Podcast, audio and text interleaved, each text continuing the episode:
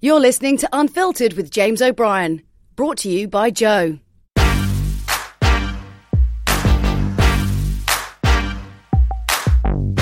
Hello, I'm James O'Brien. Thank you for choosing episode thirty-one of Unfiltered, which I think will be a little different to most of the previous thirty, because my guest, Michelle Lyons, is almost certainly someone of whom you have not heard, but it is her story that makes her so interesting. Her book is called Death Row, The Final Minutes, but it's the description underneath the title that tells you everything you need to know at this point.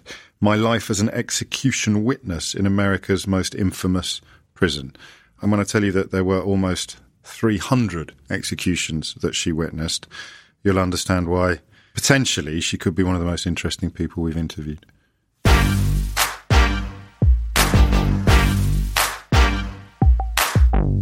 When you were on your way here and I was waiting for you to arrive, I, I wasn't quite sure what to expect. Presumably you get a lot of this. Do you? I, I thought there might be a sort of more Tisha Adams element to your personality. And the minute you came through the door, you were ebullient, upbeat. We've been swapping tips on good pubs to drink in in London while you're here. You have a, you know, I- infectious laugh. You have a clear jo- joy in the world around you. And yet most of your working life has been about death. It is somewhat ironic. I, I think hopefully that's what helped me be resilient after leaving that job, um, and what made some of it so complicated for me. Um, yes. You know, and, and that's actually something that we talk about in the book, yes, is that this is largely my personality. This is how I am. And there was actually this one instance where I thought that I was being very good about not letting it get to me. It wasn't affecting me. And I had gone into my doctor's office for, you know, my annual checkup. And the nurse there asked if everything was okay. And I said, yeah, of course. Why? She said, because you're you're not light like you normally are, okay, and stuff. And I it really bothered me when I left, because I thought that I had this great facade still going on, and I don't think that it... Well, we can never know for sure, can we, what's going no. on under the bonnet, because I suppose we put so much effort into not just presenting an image to the world, but also keeping ourselves on an even keel by by clinging to that, that notion of normality. We've already leapt far ahead into the future. Let's begin at the beginning. Sure. Your, your dad was a journalist. Yes. A police reporter. So that's a fascinating beat in America. My dad was a journalist as well. Oh, and um, the local news beat that he started on would generally and genuinely involve covering everything from a lost cat up a tree right through to, to a local murder. W- yes. w- w- when did you decide you wanted to follow him into that kind of world? Not for a bit. Um, in fact, I was, you know, the typical rebellious American teen. I... did not want to do it because my parents wanted me to do it. You oh, know, okay. I, I was always a strong writer. Yes. And so, of course, my parents thought, oh, you should go into journalism because of this. So I thought, okay, well, then what is the opposite of journalism? I'll go into business. Mm. And I entered college. That was my major. And I realized really quickly how absolutely horrible I was at business math, um, was going to flunk the class. And so I thought, okay, I'm going to have to look for a new career path. And I took a journalism class. And I hated to admit that I really, really loved it. And um, that is the path then that I, I chose. And uh, there's a juxtaposition with both your parents here, because your mum worked at the police department. Yes, she was the records keeper, and that's how my parents met.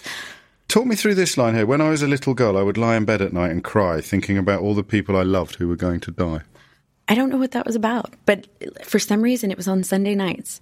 Something about Sundays, and, and to be honest, it still happens to me a little. I don't not, I don't lay in bed and cry, but no. um, for something, Sundays are a, kind of a sad day. I don't know if it's because it's the end of a weekend, sure, or, or what it is, but even as a child on Sundays, I would very vividly remember that I would lay in bed and it would be time to go to bed because, of course, school is on Monday, and instead, it would just occur to me that all of these people that I loved were someday going to die. And I I don't know where it came from, because I was young, and that's probably not a very normal thought no. for a young child to have. I would say I had to have been anywhere between maybe ten and twelve, maybe thirteen. Yes.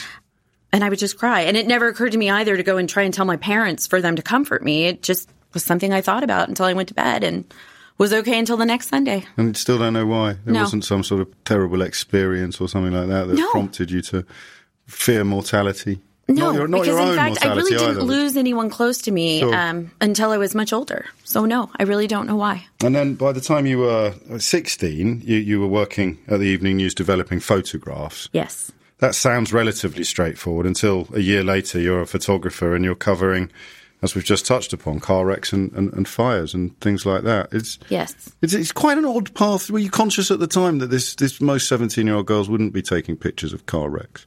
No, no, it didn't occur to me. No, I guess because I, I grew that. up in the journalism business, yeah. so it didn't seem particularly weird.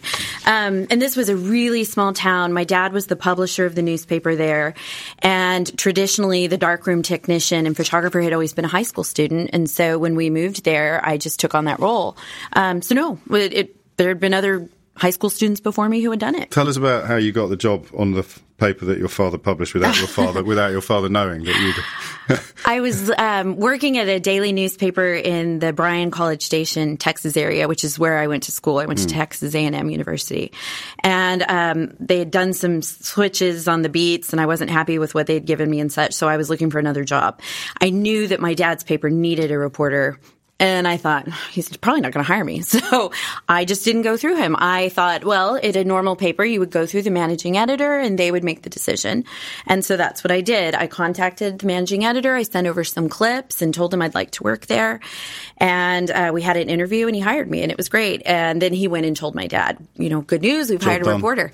Yeah, and my dad said, well, no, that's great. Who is it? And he said, it's your daughter. And then my dad later told me he was super apprehensive because he thought, oh, God. You know, or, it was a strange dynamic. He didn't. He knew you were good, presumably, but there's yes. a different level of communication involved if it's your dad in charge and your oh, daughter on the end of the phone. Of course, you don't want to be phone. accused of favoritism and I all that. I can't do this job, otherwise I'm not going to be able to get to Mum's for Thanksgiving. Exactly. It's the perfect excuse. Exactly. You tell Mum I won't be there. Exactly. I mean, you have a perfectly built-in ex- yeah, system. But, um, yeah, no, he was worried that people would think that he favored me, so he went the other way and was just, he was harder on me. Yes, well, yeah. I guess that's inevitable because he has to prove he's not, he proves he's not favoriting you. Exactly. So, so he leans too far in the other direction. I, I just, yes. I, I'm trying to knit together these early years, because you, you, you write in the book, looking back, it seems inevitable that I'd end up working in death, which, I mean, it's quite a sweeping statement, but you do offer up quite a lot of evidence of how you arrive at that conclusion. But it wouldn't be fair to describe you as being drawn to it, though, would it? I mean, you were drawn towards news.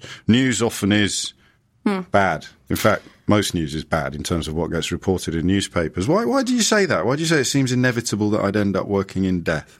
Well, and to, prior to taking the role at the Huntsville Item, my first job at the Bryan Eagle before... Um, obituaries. Yes, I was the obit girl. Is this a coincidence? Or, I mean, did you put your it hand totally up for it? It was totally a coincidence. No, and that's why I guess it seemed inevitable. Because yeah. it's like, I just over and over again, I, I keep getting these assignments. And once I got them, I found them interesting. Yes. But it just seemed like I was kind of always drawn to that topic. And you're probably right. I mean, news tends to have a bad element, but there are other beats. Yes. You could be covering education, which I also covered. But honestly, at that time, especially, I'm, I'm young and I'm this hungry reporter, education's boring. You want to cover the police news and where the fires and the breaking news are, and, and that's usually not going to be like the education beat or covering City Hall and politics. I guess not, although politics arguably engages the brain more than... than other brands of journalism, because you're yes. bringing the analysis along with the reporting. Yes. The the other story that we've glossed over is when you turned up at the scene of one car wreck to discover that it had involved a, a schoolmate. You, you balked at that, didn't you? I don't want anybody to, to think that you're some sort of impermeable, no. um, uh, you know, carapace of, of of of coolness. That that that affected you deeply. You couldn't go through with that one. No, and I was I was still in high school at the time, and, and was taking photos for that local paper. And um, I did show up at the scene because it was a breaking news, and it was a pretty bad accident. And I was taking photos from further away, and then realized it was someone I knew. And my dad, we had actually been driving somewhere together when we saw it, so we got out of the car together, and um, he kept telling me to get in closer. Which is, that's hmm. normal advice that yes. you would give a photographer. And I finally just flipped a little bit and, and told him, I'm, I'm not. I know her and I can't do this. Yes. And, you know, kind of shoved the camera at him and walked off. And, yeah, I guess, uh, you know, it was fine covering when it wasn't someone I knew. When you when you then were earning your spurs a few years later on the Huntsville Item, what would your ambitions have been then? If someone had said to you, Michelle, where do you want to be in twenty years' time? What would you, I mean, had you framed those sort of thoughts? I really didn't think I would ever leave journalism. Right. I loved being a newspaper reporter. So really my, my goal was to go to a large daily. Yes. Um, and I, I had applied, but it, it's hard, you know, as you know from being in journalism, to make a huge jump like that, to go from a really small newspaper to the Chicago Tribune, which is what I would have loved to have done because I love Chicago, or, yes. you know, to go to even the Houston Chronicle, it's it's not easy to make that jump. But that's what my intention was, to eventually end up at a large daily. But it didn't happen. No, I would never have left journalism, but the opportunity presented itself for me to be a spokesperson for their prison system. And that was truly the first time that I even had contemplated leaving journalism for something that I really found fascinating. I found the prisons fascinating. Not the executions, but the prisons themselves. You, it happened by accident, didn't it? You were filling in for someone else when you first, who, who generally covered the executions at the Texas Department of Criminal Justice. And, and the first one, Javier Cruz, I think, that you attended, you were you were covering for a colleague. So you weren't drawn to that beat, or were you? It's just, you can tell what I'm trying to pin down on this, yeah. is, is how much of it happened by accident and how much of it happened by design. Well, I witnessed my first execution in nineteen ninety-eight, and, and as you said, it was because the woman who normally covered that beat had to be somewhere else. So I was called in just to witness that one execution. Right. And I was briefed on what to expect and everything, and I went and covered it, and it was fine in the way that... Can you remember what? How, can you just talk us through it? Because obviously the massive majority of people listening to this at the moment will have absolutely no idea what that involves, and, and more sure. so than in America when you when you... tell your story in America, at least there's a vocabulary of familiarity. But for us, it's still it's still quite alien. When you're a reporter and you witness the execution, you, interestingly enough, you don't show up until about an hour before the execution is scheduled to begin. So you show up and you meet with the press officer and you're given this packet of information. And in it, you have the synopsis of the crime, of course, the normal type stuff mm. you would expect. Then you have this last meal request. And here's some documentation about how he's been spending his last three days, a little snapshot of everything he's been doing and some, some interesting material like that. And then you just wait. You're really sitting for that hour waiting until six o'clock, which is when in Texas the executions can begin. Right. Um, Why's that? Why, why do they have that rule in place? Well, you know, it used to be at midnight. Yeah.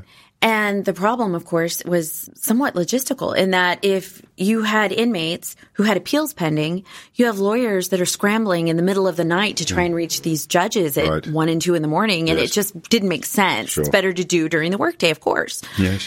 And so um, it went to six o'clock, and that gave the courts and everyone time and access that they didn't have previously. But when it was time for the execution to begin, and assuming that all the appeals had been exhausted, we were escorted across the street from the administration building. That's where the unit is, where the executions take place. And we were led to the execution viewing areas, and there are two. So the way that it's set out, just to give listeners an idea, is that there's basically a large room, and in that room there's really nothing except for the execution gurney and a small step stool. And gurney is like a bed on wheels. The, like a, a hospital. It's not, yeah, this a one, hospital. Of course, is bolted to the floor, sure. and um, it, it's like a hospital bed. Yeah. But this one is different in that it has two arms, that, so an arm that extends from either side, so that when the inmate is laying on the gurney and he puts his arms out, his arms are strapped to those gurneys so that he cannot move them. And then his body, of course, is, is yeah. strapped to the rest of the gurney. And as a witness, when you go inside, they're one of two rooms that you will be escorted into. There is one room closest to the inmate's head, and that's where the victim's family goes. And then the room right next door is where the inmate's family goes. Mm-hmm. And they are separated by a wall. So those two families never see each other. I mean, it is perfectly choreographed where they never will see one another. Um, but they can't hear each other. And we do talk about that in the book because it, it used to bother me yeah. that there were times when I would be with the victim's family and you could very clearly hear the inmate's mother sobbing or mm. wailing or somebody's hitting the glass and such. And I thought, you know, if it's troubling to me, I can't imagine how the victim's family must feel. But when you you enter as a media witness, you're going to be with either the victim's family or the inmate's family. And that, that, that's a formal... role, is it? It's, it's it, you you witness it, it on behalf of the public, or on behalf of to just to be certain that it's happened, to be able to report back. Because when you mention mm-hmm. the last meal and the details of what he's been doing for the last few days, mm-hmm. that sounds like you're preparing what we'd call a colour piece, for want of a slightly better word. You're, you're putting together a feature article that brings in lots of different things. But the way you speak about being a witness, there's a there's an almost a constitutional element to that role, is there? Well, you know, interestingly, there in the state statute, yeah. there are spots that are actually dedicated to certain media. So the Associated Press, is guaranteed a spot for every execution to witness. And so there is a reporter from the Associated Press who attends every execution. And then the Huntsville Item, because yeah. they are the local paper. So, of course, as the prison reporter, I was guaranteed a spot, and it was my duty as that reporter to go for every execution because, I mean, yes. there's an execution being carried out in our town. And yes. the role, I mean, I'm, I'm sure it's it's partly your – acting on behalf of the public, but no, you're you're there as a journalist to report. And it's important, I found when I was an actual press officer, mm. to make sure that we did distribute the reporters on both sides, because in my mind especially, the reporters needed to be able to document anything that would be happening in both of those rooms. And so if something happens on the inmate side or the victim side, it, the journalists are there to be able to report on that and let the public know what exactly is happening. And yes. So back to that first one that, that you attended, you were twenty-two years old. Yes. You talk about it now very matter-of-factly. I mean, you make it clear in the book, as you've already alluded to, that, that matter-of-factness sometimes perhaps is a, is a suit that you put on, even if you don't realise that you're doing it. But would you have been as matter-of-fact when you were twenty-two? I mean, because it's the dad's role, your dad's role in all of this. And it's the, I can tell you now that British people listening and watching, we will struggle to understand how it could all have been such a normal progression for you. Because mm. for us, it is, it is so out of our comfort zone, so out of our realm of experience. So I'm, I'm sensing that even at twenty-two, this was, albeit remarkable in many ways, it was just part of the job in other ways. It was. I think... Um... Well, and you, and you have to understand, of course, too, growing up in Texas. Yes, because this is what I'm trying to get yeah, to. The yeah, idea, because I'm sitting here going, I grew up in Kidderminster, sure. which is a small town in Worcestershire, and the idea of a public execution, it's it's yeah. up there with a visit to the moon. Well, of course. So yeah. whereas for you, it's almost right. at the bottom of the garden. Right. No, and, and, you know, in Texas and growing up in Texas, I mean, capital punishment is something that has really always yes. been an, an option. Yes. Um, just two months prior to me moving to Huntsville, there was a huge execution of the first woman in Texas, Carla Faye Tucker. And I was literally going to school. You know, my university was forty-five minutes away. Mm. I didn't follow one thing about yeah. it because it just it, it was something that was present in Texas. So you just didn't give thought to it. So when I moved to Huntsville and knew that that was what was done in Huntsville, and then being asked to go and, and actually cover it, it didn't seem out of ordinary because it's something yeah. that there was always a reporter there that was covering that. Of course. And there you were, the, yes. the, the, the image of the arms being strapped. Again, you know, I lean towards uh, the apocalyptic now. I'm seeing almost crucifixion-style imagery, but you're yeah. just seeing prison officers do their job. Yes, yes. And, you know, the, there was one inmate who once made that comment. He said, look, I'm a cross, yeah. um, which I'd never considered before. Never had I looked at it and thought, it looks just like a cross. But yeah, because it's, I guess, horizontal, I, I didn't mm. picture it, but... Yes, that is so, exactly what it looks like. Again, back to the, I don't want to say detail because that sounds mawkish, but the the process, hmm. once the inmate is strapped down, then what happens? Once all of the witnesses are brought in, and, and two, the witnesses don't watch that process at all. Once, so he's already yes. restrained by the time the... And the re- I V lines are in place. So once he's restrained before the public or the witnesses come in, the I V team comes and establishes the I V lines and a saline solution yeah. starts pumping. Then the witnesses are brought in. So they do not see any part of that. Later I would, and yeah. we can talk about that. But sure. the victims are brought in first, then the inmate's family. And then once everybody is, is still, the rooms are secured, that's when the warden uh, will be given a signal that he can proceed. And he will ask the inmate if he wants to make a last statement. And did Javier Cruz make a last statement? I'll be honest, I don't remember. There were a lot of details about the first execution that I didn't remember. I remember being asked a lot of questions before I went, if I was going to be able to handle it or not. I remember the details of the crime, um, what he did. I remember he he killed these two elderly men with a hammer. Mm. And so I remember, oh my gosh, this was such a horrible crime. And then I watched the execution, and it was this very clinical and very sterile process, and it was over so quickly. And then I went back to the newsroom, and everybody wanted to know if I was okay because this was mm. the first time I'd seen this. And I thought I was, and I felt a little bit concerned about that because I thought, yeah. is it normal that I'm okay? But then I thought, well, no, I'm a journalist. This, mm. this is what I'm supposed to do. I wrote my story, and I went home. And so, you know, it, it is a little bit bizarre that I don't remember more about it. But I think um, there was so much uncertainty going into it, and then to go into it, and it was such a quick process that when I left, I maybe was a little bit bewildered by how fast it was. Yes, but that's the thing, isn't it, that comes mm. across, is it, it's almost perfunctory, mm. the process, even with the attendant emotion. The actual, well, the science of it is, yeah. is surprisingly perfunctory. Yes. Two years later, you, you took the prison beat permanently. Yes. So were there any intervening experiences? No. Um, in between, so I, you, I really had nothing to do much with covering prisons. So you between. were back to doing normal news. Yes. I covered city government yes. and lots of feature stories and such. Did that float your boat? I mean, no. you, because you, I thought you were going to say that. Because you, so were you thinking all the time, I want to get back into the, the, the T D C J? I want to get back on that side of... No, not necessarily. Honestly, I was probably more thinking about going to a larger paper. That would have been my goal. And then, so it was the size of the pond that was frustrating you, not the nature of the... No, it was the beat, you know, yeah. and a little bit the size of the pond. Okay. I thought, oh, well, maybe I can move to a larger paper and I'll get some sure. really exciting beat. But I, I did like the community of Huntsville. Okay. But again, I'm young and I yeah, want to yeah. go to a city. Well, I get that. And um, then the, the prison beat came up and I, I thought, you know, I should take this opportunity because... What fascinated me about the prisons was that there were all of these these factors that nobody considered, you know, and all these industries in the prisons that nobody knew anything about. Like one of the units, there's this computer refurbishing plant. Right. So all of these state agencies have all these old computers that don't work well, and they ship them to this one prison unit. And these inmates learned how to work on computers, which is a huge marketable job skill. They learn how to work on them and load them with new software and everything, and then they're sent to low-income school districts. I mean, this is a great program. Yeah, it's a great story. Nobody knows about it. Yeah. And I thought, you know, I can do all of these stories.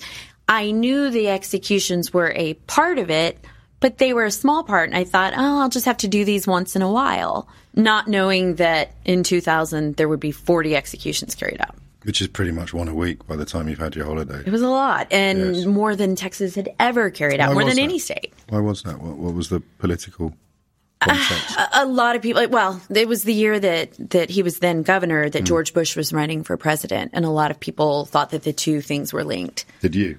Yeah, probably, but, you know, again, I wasn't really sure because I had, hadn't covered it before. It did seem odd that prior to that, there hadn't been anywhere near that number of executions. And then he's running for president as the governor of Texas, and suddenly there are forty. Uh, it plays to to a certain part of the Republican base then, that, that notion of being a very strong governor. But it's not the governor that has any role in setting the dates. So there was also speculation that it was Democratic judges who uh, wanted to keep heat on him. To make him look bloodthirsty. Yeah. Yes. Okay. So really nobody knows. knows. No. Yeah, nobody knows. But, I mean, it, it seemed like it was more than a coincidence, but nobody could say for sure who was driving it. So, I mean, that was the year you started, forty people in, in your in your yes. first year, and people yes. started, um, I suppose, reeling slightly from the scale. The, the liberal establishment would reel slightly from the scale of death, and others others less so. You, if I used the phrase moral investment, you, you couldn't do your job with a moral investment in what was going on, really, could you? You could, I know you are comfortable in principle with the death penalty, and as we learn a little more about the three hundred executions that you've personally, almost three hundred that you've personally witnessed, I know that the personal encounters almost offered up a cognitive dissonance with the principle. So yes, in principle I am in favour, but actually now that I know this guy, now that I've seen the whites of his eyes, I know about his family, I know his background, I, I, especially in the case of the seventeen-year-old lad who you write about, there's mm. a there's a poignancy to it. But you presumably wouldn't have lasted five minutes in this job if you'd been spending huge amounts of emotional energy trying to decide whether or not the death penalty was justified or not. You you worked throughout on the principle that just it's it's there. It's as much a part of our penal system as prison itself. That is exactly oh, what, what my mind. You have it spot on. No, that you know what that is absolutely what what was going on with me, because no, and, and I say this in the book. I don't think if I had ever really stopped and, and gotten on a deep level with what I was doing and mm. thinking, you know, I'm mm. watching a soul leave this body. I'm really watching the final moments of this person's existence. And if I had really started down that line of thinking, there's no possible way that I would have been able to do it. Day after day, and then year after year, uh, there's just I, I couldn't have, I couldn't have kept going on. And I think what's interesting was that in the beginning, I was keeping this journal. When I'd get back, I'd write some lines in this yes. little online little blog. No, no, I say blog. I mean, it was only for me. Mm. Never thought I would do anything with it. It was just so I could kind of keep my thoughts organized. Yeah. And I just stopped one day. And I don't remember why, but when I kind of uncovered it going through some papers and such, it was so bizarre to me that it just suddenly drops off and I stopped doing it. And I think it had to have been at some point where I realized, you know what, even coming back to the newsroom and typing this, it's a little bit too much. I need to just completely move on. Are after. you good at compartmentalizing uh, other areas of your life? Yes. You, you're very good at keeping things separate and...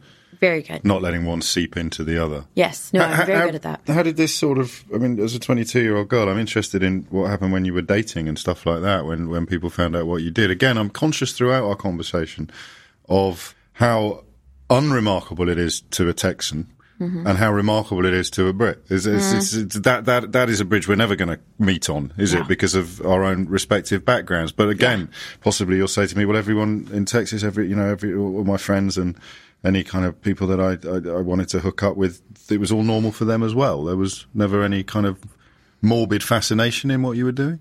No, there was definitely morbid right. fascination okay. in it. Um, I used to get uncomfortable. I mean, I I really didn't talk about it at times. No. I mean, my friends knew what I did, and they loved to tell people about it, which would make me uncomfortable. Yes, I remember course. going to visit a friend of, of mine in Dallas, and we'd gone to this hot little pub or, you know, little bar, and there were some cute guys we were yeah. talking to, and they asked what we do, and she lit up and oh, couldn't no. wait to tell them. And I thought, oh, my God, they're immediately going to think that I'm just this horrible, garish, and, you know, no. Mm. They start peppering me with questions, and that's not really what you want to chat about when you're out having a pint, you know, no, or of course. And then there were times that I actually just lied about it. Right. I remember being on a flight to Las Vegas. I was traveling alone to meet a friend, and um, some folks, we were chatting on the plane, and they asked me what I did, and I told them I was a teacher. Because I thought, nobody's going to ask me a whole bunch of questions. But no one's going to hear the truth and not ask you a whole bunch of questions, yeah. are they? It's, it's, it, no. it, you don't have to be a genius to work that out for yourself. No, if I say I'm a teacher, the only follow-up I may get oh, is nice. what grade? Yeah, yeah, sure. What that's it. Children. And I'd already planned that too. It was kindergarten. That was it. G- give me an idea before we look at the two years you did on that beat and then the step over the line, as it were, from reporting on it to being part of mm-hmm. it, of the justice system. How big a role does the department play in Huntsville? It's the biggest employer, I think, isn't it? So there's a There's a constant presence, presumably. Most, it's huge. Yeah. Yeah. It is. Um, it is the biggest employer in Huntsville. And then, you know, we're divided into counties in Texas. So Walker County is where Huntsville is. And it is the largest employer in Walker County. So if you don't work there in some capacity, whether you're an officer, you work in an administrative office or payroll or technology, wherever, you know somebody who works there. You have a family member who works there. Everybody is is in some way affiliated with the prison system, it seems like, in Huntsville, other than there is a large university there, Sam sure. Houston State. Yeah. But even then, it's centered around criminal justice. It's got a huge criminal justice program. Yeah. And, I mean, as, as you then begin to report upon these executions, forty in your first year, had fewer in your state. There weren't as many in two thousand one, were there? No. Nowhere near as many. No. So what's the difference between, it's going to sound very odd, but between one execution and the next one? I mean, if you've done forty in a year, don't don't things get a bit repetitious? No. And I think it would have been really alarming if they had. Well, I do you as know, well, but I'm interested because, in why you think it didn't. Well, because, okay, the, the movements are the same. The procedure is yeah. the same, but all the characters changed. Yes. And so you don't know going into each one what's going to happen. You have no idea what the victims are going to do and how they're going to react. You have no idea what the inmate's family is going to do. And you have no idea what that inmate's going to say when they're on the gurney. And that can change the entire story just like that. Because there were times that the inmate might make the most profound apologetic statement, and there were times that they might launch into an angry, just uh, expletive, uh, you know, laced tirade. Yes, of course. And so you never knew. And so, no, they, they were all so different. Everything from the last meals that they requested to whether or not the victims chose to give a press conference afterwards and talk about what they had just seen. Everything had the potential to, to be different and often was. That makes sense. Mm-hmm. Insofar as you're describing the humanity of each different case, mm-hmm. which is an odd thing to focus on, isn't it, when you think about what was actually happening? Because I would have thought it would be easier to do this job. And again, I'm working on the presumption that it's difficult when, of course, it isn't necessarily difficult if, if it is just part of what you've always known. But I would have thought you'd almost have to deny the humanity of the criminal, deny the humanity of the condemned man, in order to be able to, to, to witness forty in a year. But you, you never did that. I think I tried to do that. Oh, yeah. Um, but at the same time, you know, when I took over the beat, aside from writing all of those features that I was so excited yes. about, because I was taking on the executions, I knew that I needed to try and interview as many of these men as possible before the execution, because that's what a good journalist would do. Right. And so I would put in requests to interview them prior to the execution a week or two in advance. And so I started going to death row pretty regularly and meeting these men and hearing their side of the story. And then I'd... Why did they want to talk to you, do you think? Just to get something on the record? Yeah, I think in a lot of cases. And they, the Associated Press would do the same thing. Yeah. He would go and talk to all the reporters and to get something on the record or get things off their chest or mm. have their side of the story presented. And then, again, being a journalist, you know, I would call the prosecutors and sometimes try and get in touch with the victim's family if I could and try and really present this well-rounded story. But in doing so... and going to meet these inmates, you're you're meeting someone face to face, and that person that you're meeting and these details on a piece of paper that are sometimes, I mean, just horrendous of yeah. this crime, those two things aren't reconciling, and that's confusing. You know, you're you're reading, and this person is a monster based yes. on this crime that you're reading about. Then you go and you chat with them, and you're chatting like you and I might be chatting, and it's it's very bizarre. Can you remember the first time, I mean, perhaps it didn't dawn on you quite like this, but... but when you sort of thought, oh, I, I quite like you. There were several in that first year, you know, and it, yeah, it would be bizarre. I mean, there were times that I'd sit there and think, you know, under different circumstances, I think I would be friends with this person. Yes. I could see us going to the pub and having a drink together. And um, then I would think, oh, my God, what is wrong with you? Um, this is a death row inmate, you know. So I never said those things out loud, no, but course. I would think them. Yes, yeah. Of course. And uh, when you're doing that, when you're having that kind of engagement, I guess we'd call it, I presume that there's a cynicism in some of the journalism involved in that your internal dialogue will be saying, well, this is a better story than last week's, or not. You know, I can honestly say I don't think I... Because I think I, I don't would. Ever thought that. I, would don't you? Think I, I think I'm nastier than you, even though I'm completely gobsmacked by the concept of yeah. what you were doing. Yeah. I suspect once I'd got used to it, I would be actually thinking, would oh, this, one, this one's got page lead written all over it, or something like that. Really? No. I think so. Well, maybe not. No. Why not? I don't know. Well, that's I just, what you were there for. You were there to get as good a story as you could. So you must true. have had some sort of calibration in your mind. Not that I ever remember thinking, oh, no, okay, these quotes phrase... are not nearly as good as last week's. It's, it's, never it's, thought it's that. That even more You're awful than awful, I did. James. I'm leaving. It's, it's, it's, it's, but you must have had some sort of, um, let me rephrase it slightly in a way that makes me sound slightly less callous. um, uh, you must have. You must have in your mind... Uh, a hierarchy. You must know what stories will resonate with readers or shock readers more than other stories. Yes, you, you, no, that's true. So, yes. so there is a sense of not necessarily competition between the people dying, but the depth and the nuance of the story or the sheer shock value. Yeah. So you that there's a degree of cynicism there. Maybe that's not there, quite the right word. You know, and that, that did happen. I mean, there were some that there was a lot more media interest in. Right. And this would usually be to do with the grisliness of the crime or the yeah, even or the prettiness the of the victim. Where the crime happened, be, yeah, yeah. yeah. Sometimes just based on who the victim yeah. was or um, exactly where in Texas it happened, when. I mean, it, there were various circumstances. So I usually knew going into it which were the more, you know, quote-unquote high-profile yes. executions. And who, who judged your work? I mean, how would, would an editor say that was... Everybody in the town. Yeah. I mean, no, you know what? It actually got to be much bigger than that. When right. I was the prison reporter, I would get mail from all over the world. Really? Yes. And, I mean, some of it was nice and a lot of it was not so nice. Because a lot of people saw Personally me as being a abusive. Part of it. Yes. Because they see you as a... Well, first of all, you're reachable, yes. aren't you? Because you can't really be a journalist without being contactable. That would make life rather difficult. Right. And second of all, as I'm kind of trying to articulate but not completely succeeding... It is almost as if you speak a language we don't understand, that sense of foreignness or alienness, mm-hmm. so that people would see you as complicit rather than merely right. observing. Exactly. And I got a lot of that, of yeah. people telling me how awful I was for being there. Which and... would be like writing to a war correspondent and blaming yes. him for a war, in a way, yes. wouldn't it? Yes. Yeah. It used to frustrate me to no end. It came most. It was mostly from Europe. Yes. And, of course, you know, Europe mostly being very anti-death penalty, mm. um, it, they were not nice letters. No. And... Like you said, I mean, my email address was at the bottom of every story I did. So it was fairly regularly that I started getting um, emails. And then because that year there were so many in two thousand mm. and Bush is running for president, we had a lot of foreign media that was there and they were looking at the death penalty. And to them, I was this weird novelty because yeah. here I'm this very young girl, really. Mm. I mean, I'm mm. adult, but mm. I was a girl. And I'm this young girl who's witnessing execution. So I started having all of these requests from all these foreign reporters to do stories on me, another journalist, which was odd, yes. but they started doing it. And then I got more hate mail. And so it just, it was a little bit odd. What would the hate mail accuse you of? Can you remember particularly painful? Well, like you said, being complicit, yes. that I was part of this death machine. Yes. Um, I remember those specific words in a couple of emails.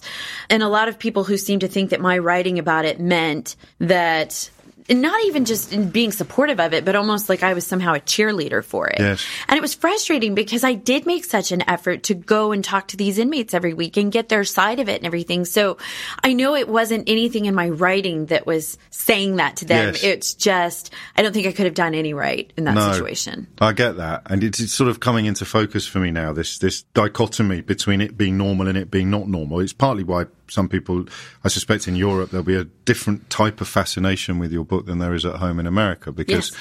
we're looking almost for a tour guide rather than a historian, uh, yeah. as it were. So what happened if they didn't want to talk to you? What, what sort of story did you get then if an inmate didn't want to talk to you? Did you still file? Yes. No, you, you would still write a story that the execution um, was scheduled, you know, and it would run usually the morning of the execution. Um, a lot of times, even if the inmate didn't want to talk, I could at least get in touch with their lawyer. So right. I'd still have a few lines. Yes. I'd still have something from them. And the story would proceed that way. I know we've touched on the notion of them getting things on the record. So I can see from their point of view what it is. Tell me a little bit more about how you, because you've given it a lot of thought since. I accept you probably weren't giving it that much thought or this type of thought at the time. But how did you perceive your role? Why were you there? What was your purpose? In my mind, yeah. I was there to, well, represent the public, to document what was happening, because it it was notable and it was important that this crime had happened, this punishment was handed down, and this person was dying, and it was happening in our town. And so in my mind, I needed to present it that way and present both sides of it so that people could have a full picture of, of what exactly was going on and why. How, how many of the forty in that first year went to their death protesting their innocence? I don't remember that. But, but some it, because it happened. Oh, of course. Every year, any yeah. time there were an execution, um, there were some that would protest and, and say that they were innocent. Did you ever believe them? No. No. You know, people ask me all the time, did I ever see anybody that I thought died? No. What I would say, though, is that there were executions I saw that had I been on the jury, I personally would not have voted for the death penalty. I, I didn't, in some cases, think that it was the appropriate punishment for some of the crimes. And we, we forget it is the jury that makes that decision in a lot of cases. Yes, yes. Not, and not, it has not, to be capital murder. You know, sometimes people don't realize that. And, and capital murder in Texas is defined as murder in commission of another felony. So rape and murder, kidnapping and murder, um, it has to be a felony and a murder, although the murder of a child under a certain age, the murder of a police officer, those are automatic capital murder offenses. You write very powerfully about Napoleon Beasley, who I think was the first person to fit into the category that you've just described as someone you didn't think deserved. That's the right word to use. Deserved. Yeah. You didn't think he deserved to die. Tell us a bit about him. Napoleon was seventeen at the time that the crime was committed. And from all accounts, he was this great student, and I think was a student council in his class, and was a football star and everything, and he fell in with a bad crowd. And they were out and about, and they saw this man and his wife, and they're driving this Mercedes, and they decide that they want this Mercedes, which is really inexplicable. It was not a nice car. It was an old version and everything, but they followed this couple home, and when the couple got out of their car, they ran in and attacked, and uh, the man was shot and killed. Uh, John Ludig and mm. his wife played dead on the floor of the garage, and they stole the car. And so Napoleon was was caught and arrested and charged not too long after. So I got to know him as a reporter and interviewed him several times, and he had a lot of media interest because he had been seventeen at the time the crime was committed. And at that time, there was a big push to stop the execution of anyone who was considered a juvenile at the time of the crime. And interviewed him a number of times. The execution got a stay, so that was fine. And then I went to work for the prison system, and he in between, got another so this date. Story straddled your two yes. jobs, didn't it? You were a journalist when he was yes. convicted, but you were the public information officer at the facility when the story progressed? Yeah, I was a journalist when he had his first execution date. Right. So I got to know him then because I'm interviewing him for that. Um, he gets a stay of execution, and then I get the job at the prison system. What do you emotionally have invested in that? When you hear that this boy that you quite liked, you'd warmed to, are you celebrating a bit when you hear he's got a stay? Can you let yourself get that involved? The first time, not as much, because I, I knew him from mm. interviewing him, right. but not that well. Sure, there's a distance so, involved yes, in this. And yeah, that, I'm a yeah. journalist. Yeah, and absolutely. So I just met him, you know, once or twice. He's been troubled and, by his age, though, surely. You yes. Yeah, and when I met him, he was very likable, and he was very um, remorseful for what he had done. Mm-hmm. He absolutely accepted responsibility. You know, I, I used to talk to some who would make excuses for why it happened. I mean, he, he didn't do any of that. He was very no nonsense about, yeah, I did this and I hate that I did it. I'm sorry that I did it and, and such. Mm. When I was working for the prison system, he got another execution date. And now all these journalists are wanting to talk to him. So I am setting up these interviews, and I'm going every Wednesday to our Death Row Media Day. And in between, when these other reporters are talking to him and they're being brought in and out, I'm talking to him. And that's really when I got to know him and thought, I don't I don't really get the sense that if this person were given another chance that he would do something like this again. And I started to struggle with it. But I also felt really guilty for feeling that way. Because I thought, you know, still there's somebody who, this is yeah. his parents, and his father was shot and killed in his own home while his mother was laying on the floor playing dead. That's horrible. And so I felt really guilty for rooting for Napoleon, because then I was essentially rooting against the victims, and I felt really bad for that. But still, when the execution came up and we had to go and talk to Napoleon, me and uh, Larry Fitzgerald, who yeah, was the other public mentor, information officer. Yeah. yeah. Uh, when we had to go talk to him prior to the execution, Larry had made this comment to him where he said, you know, you look very calm. And, and Napoleon said, well, look again. And it just really struck me. And, and when it was time to leave, I was really struggling to not cry, because I thought, if these officers see this, I'm toast. Yeah. Uh, they'll never respect me.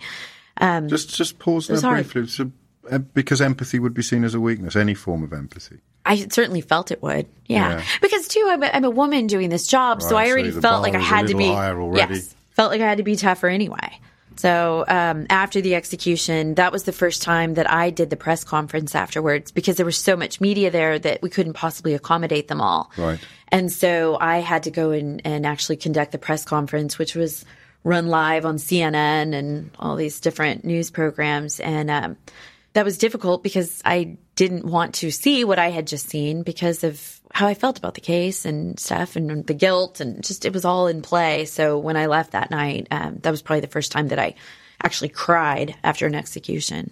Where do you look when it's happening with with somebody like Napoleon, when, when the actual agent is making its way into his bloodstream, when the moment of death is approaching? Are you looking at him, or are you... I did. I, I would still look at them. Because it was my job. I had to. No, because, no. yeah, you know, if reporters call afterwards, we had to be able to give them that color. If we had to say, you know, he he blinked three times yes. and gasped, or he um, only looked at the ceiling, or, you know, we had to be able to say that. So even when it was hard, I mean, we watched. Take us back briefly and talk us through that move from being a journalist to being a, a public information officer. How, how did that happen, and why did you want to do it? I can't, I just, I thought the prisons were so fascinating, and I really liked covering the beat other than the executions. You right. know, that was not my favorite thing to do. But again, I reasoned it's a few nights, and, and there were a lot that year, but I also thought that was probably an anomaly and that wasn't going to be the norm. And just like I had wanted to cover all these features, I thought, you know, if I become the spokesperson, I'm going to start pitching these to all of these reporters who don't know anything else about the prison system. All they see are executions. All they see are escapes and hostages. All, all they and, care about is this. Yeah. Yeah, okay, that's all they care about is the bad stuff. Yeah. Let's be real. Yes, all they care about is the bad stuff. I wanted them to see some of the good stuff. Yes. You know, that at Christmas time at one of the units, they make toys for, for children and, you know, things like that. I wanted the public to see some of that stuff. So I took it. And briefly, how much success did you have shining lights into those corners of the system? um, the first couple of years, I had some pretty good success. Yeah. Uh, the administration in those early years was very supportive of that. As time went on and, and at the time of my departure, it was not that way. And no. They had gotten very secretive. Change in leadership. Shut it down, we, yes. we, we will, we will um, cover that yes. momentarily. I, ju- I just want to take you back to some of the men that you were. What word do you use? Helping with? Watching, working with? What word do you use to describe the... For the, the, the inmates? inmates, yeah. I don't know. Because you did help some. Most? I did help many. some. Robert Coulson springs to mind. I don't know if I helped Robert Coulson. Robert Coulson just liked me, I think, because I was cheerful, and he seemed to like that I smiled a lot. Miz Lyons, if you are reading this, then they killed me. I wanted to tell you that I enjoyed talking to you. You seem like a really great lady. I'm sorry we didn't meet under different circumstances. Thank you for your kindness. Have a wonderful day. What was hard about that letter is that I received it a few days after the execution. So I remember seeing the envelope and seeing his name on the return and my stomach just dropping because I thought... Beyond the grave. Yes. It was very surreal. And I had no idea what it was going to say. And he's a good example of that curious contradiction between the person you met and the crime that you knew that person had committed. He'd killed five members of his own family and burnt down the house they were in in the hope of getting an insurance payout. Yes. It's, it's almost unbelievably brutal. Horrible crime. Yes, but it, when I met him on death row, incredibly personable and very nice, and as you can see from the letter, very polite and complimentary yes. and such. And yes, it's in those ways it would be confusing. One of the worst serial killers that we had in Texas was a man named Angel Resendez Ramirez. Yes. He was probably one of the most chatty, personable people that I knew. Always very complimentary, which could be creepy. Yeah, sure. You know, when he would tell me I looked nice, whoa. It's like, okay, that's, that's a little much. Yeah. Um, he told me I looked good in red once. And I thought, I will never wear red again, again oh. for the rest of my life. Oh. Um, Have you? I'm kidding. Yes, I wear red. I never wore it to death row again. No, I can imagine. But um, yes, I have worn red. But Good. And yet, uh, he had the most heinous crimes. Uh, I mean, truly know, heinous. Awful. Were you ever frightened? Um, not, not in the visitation area, just because you're protected by glass. There were a few times not in the visitation area that I was. Early in two thousand, in covering the executions, there was an inmate named Ponchai Wilkerson who, while he was being executed, started mumbling something, and we couldn't understand what he was saying. And he was doing something odd with his mouth, like he was like twirling his tongue around, and you could see something shiny. And I really, for a second, very ignorantly thought it was a retainer, which mm. made no sense, because why would he have like something to make his yes. teeth straight on death row? But I didn't know. And at the moment that he died, he spit this object out, and it landed on his chin. And the warden stepped forward, grabbed this object, sticks it in his pocket. We don't know what it is. Turns out it was a handcuff key. But for just a moment, I thought of the, it was the silence of the lambs moment yeah, where I thought, this man is getting off the gurney. He had a handcuff key, and things are about to get really awful. Sure.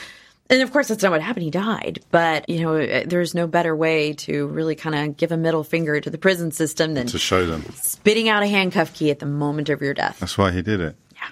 Wow. Yeah. Presumably, and, and it would be remiss of me not to talk about this, presumably there were some fairly horrible final moments.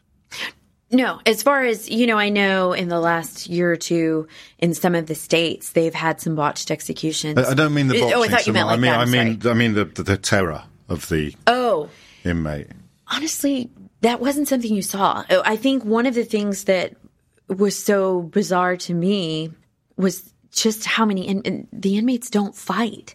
So when because they're by the led, time they're there, the fight is over. They're so resigned to right. the fact, and okay. that was so foreign to me. Yes. So when they're asked to leave the holding cell and go to the chamber, I can think of specifically two instances, and I think there might be a third, and I'm not positive I'm remembering it correctly, mm. where the inmate had to be forcibly removed from the cell and taken fighting to the chamber. Otherwise, they all walked unrestrained. No handcuffs, no on the hands or legs. They walked completely unrestrained. Went into the chamber, hopped on the step stool, laid on the gurney, and put their arms out. The the two rooms, one containing the relatives of the victim, the other containing the families of the of the killer. Would there be any uni- unifying themes, or, or would every one be different? Would would the f- victim's family always, or almost always, be X and the and the killer's family would almost always be Y, or was it was there a true tapestry of behaviours from the other witnesses? It usually, at least, was in the same theme in that there wasn't a ton of emotion on the victim's side because, and I write about this, I think Did they have a power of veto? Well, interestingly enough, in yeah. the last couple of months, that did occur. Right. Um, there was a case, a man named um, Bart or Thomas Bartlett Whitaker, Bart Whitaker, and he was convicted of arranging the murders of his family. And he had basically paid some individuals to shoot his mother, father, and brother. And his brother and mother died. His father survived the attack. And he was convicted of capital murder because soliciting capital murder is also a capital yes. offense, given execution date. And on the day of the execution, the parole board came back and unanimously recommended a commutation of sentence to life, and the governor signed off on it because his father had successfully convinced them that that was not what he wanted. But that's such a complicated case. Because the son is the yeah, he's perpetrator. Both the inmate's family and the victim. But so I w- you wouldn't really, be, that's the only time I can think of. So you wouldn't ordinarily be able to say, look, it was my Mm-mm. mum that died. I don't want someone else. I don't want someone else's dad to die. No, although of all the executions, I can only really think of one time when afterwards the victim's family said, we really didn't want this. And that's why we're, yeah. we're back again to that yeah. thing of it just being part of the furniture in Texas, yeah. part of the penal and the legal furniture, as opposed yeah. to it being this slightly spectacular almost for people on this side of the Atlantic. Yeah. Let's talk a little bit, and, and this will lead us to the end of the interview, about where it went wrong, because I hope you'll allow me to say it sounds to me that you were a great power for good in the penal system, in, in, in this institution in particular. Thank you. Why do you think that your employers stopped valuing that power for good? If indeed that is what you think. Uh, yeah, I do. Um, I think that I was probably too open what do and you mean? Too transparent. I knew uh, to be a good spokesperson. Yes. That my reputation was everything. So there was not one time that I was going to lie to the media. Right.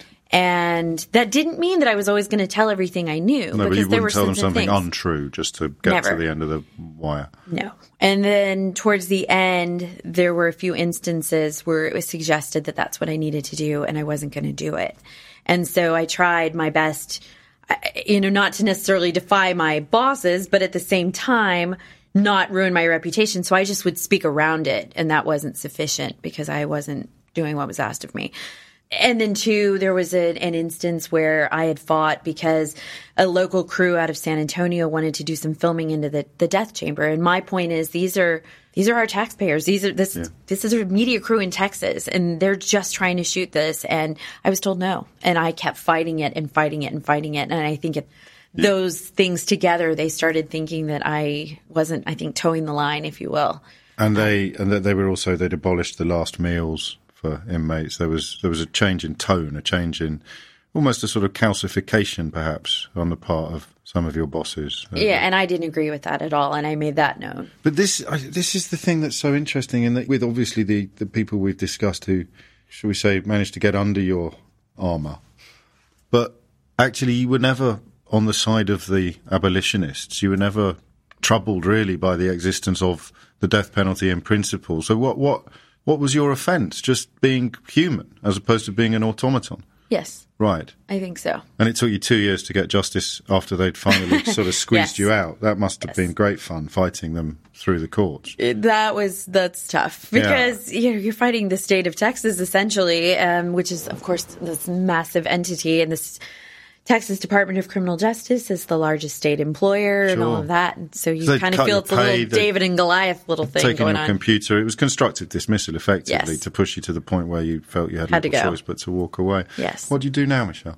Uh, I work in legal marketing. I work for a law firm and do marketing. Totally different world. Do you enjoy it? I do. Do you miss any of your old life? Not even a little. I, you know, oh. what? I do miss working with a journalist. I should say that. Okay. I miss working with a journalist really? and, and some. Yeah, well, not this one. No, I'm kidding. I know. No, um, I uh, I miss some of the correctional officers and the wardens and such. The executions, not even a little bit. We should end, I think, by recognizing that it's actually a two-person story, isn't it? Your book. Yes, it, it is very much um, interspersed with thoughts from Larry Fitzgerald, to, to whom you were very close. I mean, you, there's, yes. it's, it's beyond a working relationship. It's a deep and abiding yes. friendship. Yes. Now you're going to make me cry. I will. Ah. There's nothing. Deep and abiding friendships are good. Yes. But it did become clear that he probably for a long time felt he also had taken it all in his stride and was coping with it. But he, yeah. he, he suffers more than you do. He struggles more than you do with some of the memories and the yeah, he did. and the thoughts. He did. Yeah, and, and I don't know why. I don't know if it's a male versus female thing. I don't know if it's just our personalities or anything. If I just was able to be a little bit more resilient or bounce back quicker, I'm not sure. But yes, it upset me a lot to know how much he struggled with it. That's an interesting way of putting it, isn't it? Yeah. That you were upset to realize how upset he was. Yeah, well, because I felt bad that I, I felt... Because there's not a lot of people who've been in that position that no. can understand it. And I felt, in a way, I guess, that I had failed him by not seeing it. Yeah. And your confidence that you are insulated from something like that in your own future is high? Yes. You don't yes. think you're going to come back? I think I've got some tissue. That's okay. No, I'm fine. No, I'm well, fine. Well, we're nearly, we're nearly done. But, how, how, I mean, how do you know that you haven't got some trauma stored up somewhere inside you that might burst to the surface one day? I think that, I mean, there are certain... executions that I'll probably never forget, yeah. certainly. And I mean, this experience I'll never forget, you know, and I think that that's clear through the book and stuff, but I'm not a grim person and no. I'm not, you know, and I think that overall that, I mean, life is a beautiful thing. I think that a job like that really shows you, I mean, just how precious it is. And, yes, you know, that I just am not going to let that dark period, I guess, overshadow the rest of it. Indeed. Michelle, thank you so much. Thank you. No, thank thank you. you so much. Um, that was certainly a bit different, wasn't it? I have to tell you, she's an incredibly likeable woman. I'm sure that came across in the interview. If it didn't, they probably shouldn't pay me for conducting it. But the central point of that for me was that almost as if we speak two different languages, because the death penalty and witnessing up to three hundred executions sounds stunning to those of us who've grown up in a society with no death penalty, but it is almost ordinary in the context of the sort of childhood Michelle had in Texas. I, I will be thinking about that interview for a long time afterwards. I hope you will as well. I also hope you take this opportunity to subscribe to Unfiltered. There is, as they say, plenty more where that came from. We are up for a couple of awards, one of which you can vote in, the People's Choice Award. If you head over to britishpodcastawards.com slash vote, you can Uh, show your appreciation, and that closes on the seventeenth of May. You can leave a, a rating and a review on iTunes, which would be richly appreciated, well, as long as it's good. And don't forget, in time-honoured fashion, if you enjoyed this interview, then do let other people know about it. You're listening to Unfiltered with James O'Brien, brought to you by Joe.